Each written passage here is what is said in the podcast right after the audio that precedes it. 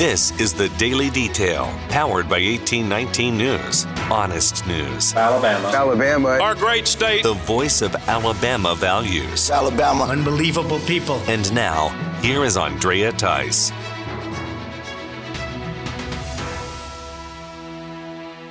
Recovery mode is still underway in parts of central Alabama after storms and heavy rainfall caused flash flooding on Wednesday.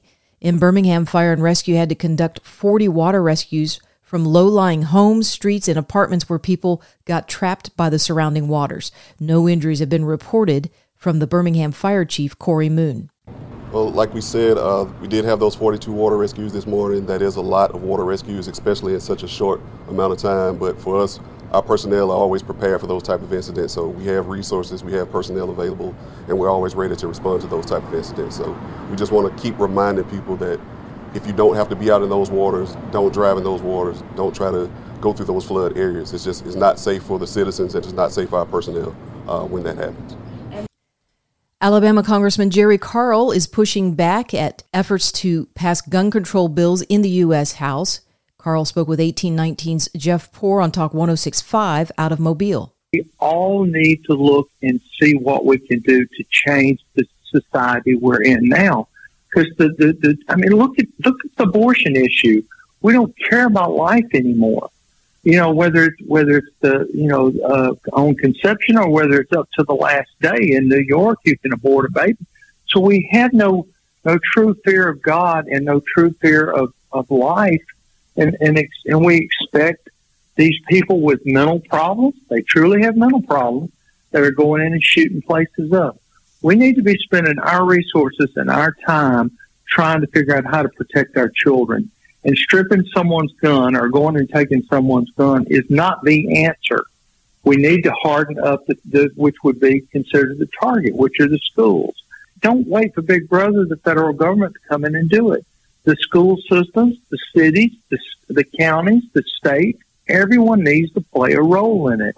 They need to get involved. They need to spend some money, redirect some money and help these schools. So it, it's not as easy as stripping someone, taking someone's gun and you're going to fix it. That is just, that's total BS. And I challenge anyone to come into South Alabama and take anybody's gun. It's not going to happen. Lawyers for Casey White were in court this week seeking to make changes to his upcoming trial. The murder trial of White was set to begin this month on the 13th, but a Lauderdale County Circuit Court judge did grant White's attorney's motion to postpone. A new date has been set for December 12th. Another hearing will be conducted on December 2nd to consider a change of venue for that trial. The judge granted nine other motions that were made by White's attorneys this week. One was to be made aware of whether prosecutors are going to seek the death penalty. White is back behind bars after escaping in early May from the Lauderdale County Jail. He did so with the help of the now deceased corrections officer, Vicky White. The two Whites were not related, but did have a relationship going on before that escape. The James Hardie manufacturing plant in Prattville plans to expand and bring on 200 more workers. This will double the number of employees already working here in Alabama. Thomas Hardy manufactures fiber cement building solutions. The company is originally based out of Chicago. The company's president, Sean Gadd, says that he and the company are proud to continue a strong partnership with the state of Alabama and the city of Prattville. Survivors of sexual abuse within the Southern Baptist Convention are now offering recommendations on what reforms should look like in the future. This comes after a recent report shows a cover up and silencing of abuse claims by high level leaders within the SBC when it comes to accusations that were made against SBC pastors. The Sexual Abuse Task Force within the SBC have also detailed out their own plan for solving the problem and preventing further abuse. Now the survivors are weighing in through the survivor support program that's been created within the SBC. All of these reforms will be presented, considered, and voted on when the SBC convention gets underway in California, which is this coming Sunday. For more in depth stories affecting the state of Alabama, go to 1819news.com. In national news, we are now a week into the month of June, and before the end of this month, the U.S. Supreme Court will have to unveil 30 rulings they have on cases that have been part of their latest court session. The case that is causing the most controversy, of course, is out of Mississippi, which has the potential of overturning Roe v. Wade and sending the abortion issue back to individual state legislatures to decide. There's also a gun rights case brought by the New York Rifle and Pistol Association. One case out of Maine involves private school tuition and taxpayer subsidies. Two of the lawsuits are against the U.S. Department of Health and Human Services, and two others involve illegal immigrants and deportation. When it comes to the highest court in the land, the name of a man arrested near the home of a Supreme Court justice is now being made public. 26 year old Nicholas Roske of Simi Valley, California, made his way across the nation to the Maryland home of Justice Brett Kavanaugh. Roske was found by authorities to have a firearm and a plan to assassinate Kavanaugh. U.S. Attorney General Merrick Garland had this to say about the incident. This kind of behavior is obviously is behavior that we will not tolerate.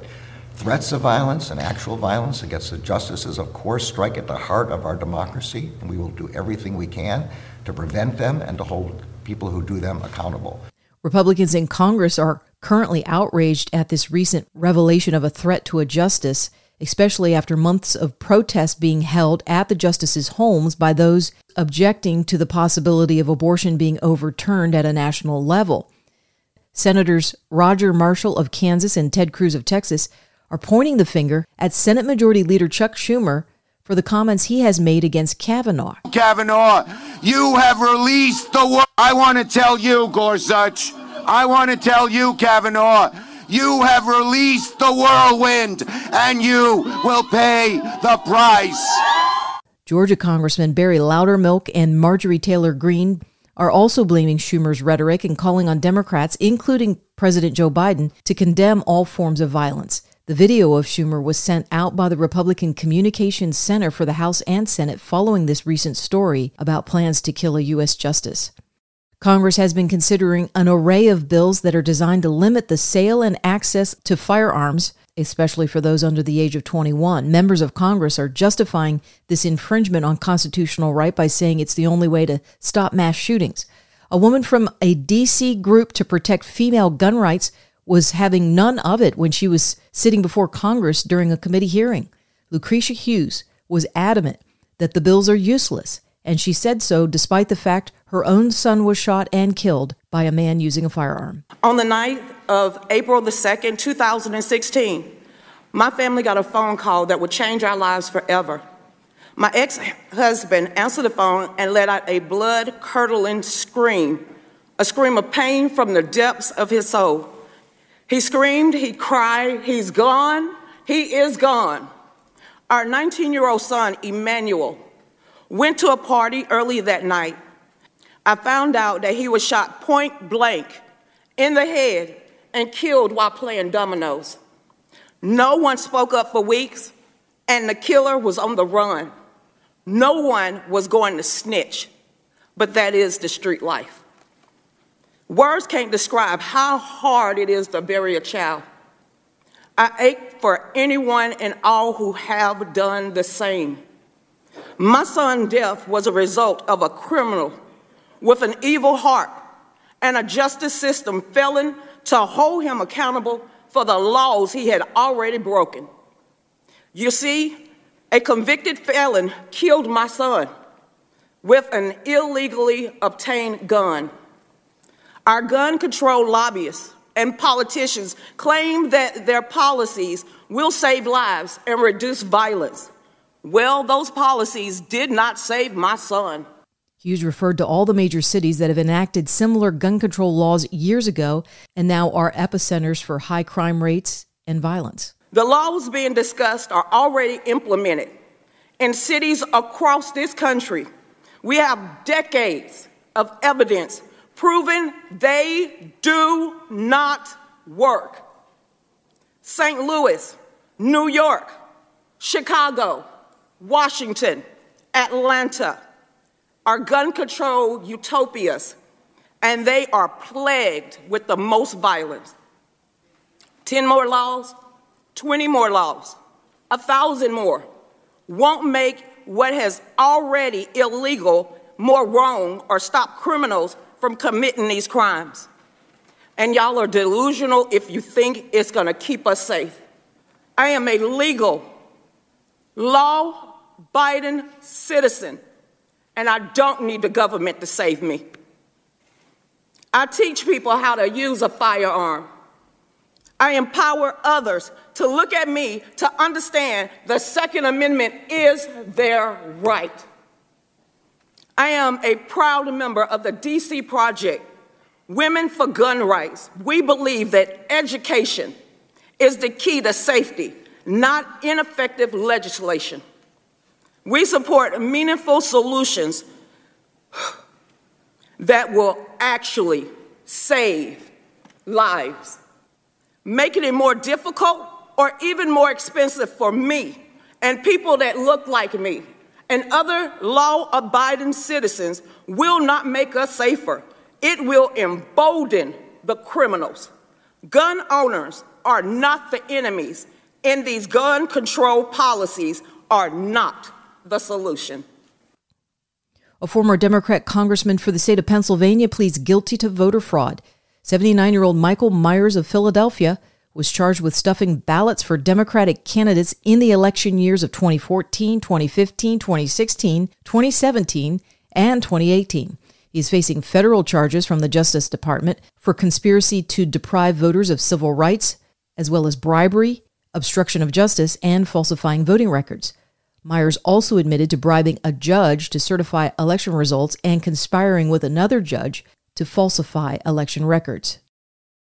There is a massive caravan of illegal immigrants forming in the country of Mexico, all with the intention of heading to the U.S. border and crossing over. That caravan could be the largest to form since this whole pattern of caravans first started forming and crossing over during the Obama administration. The Texas National Guard has started placing razor wire along the Rio Grande River to provide more deterrence to those who are trying to cross over. The Texas military plans to lay down 17 miles of the razor wire along private property with the consent of the property owners.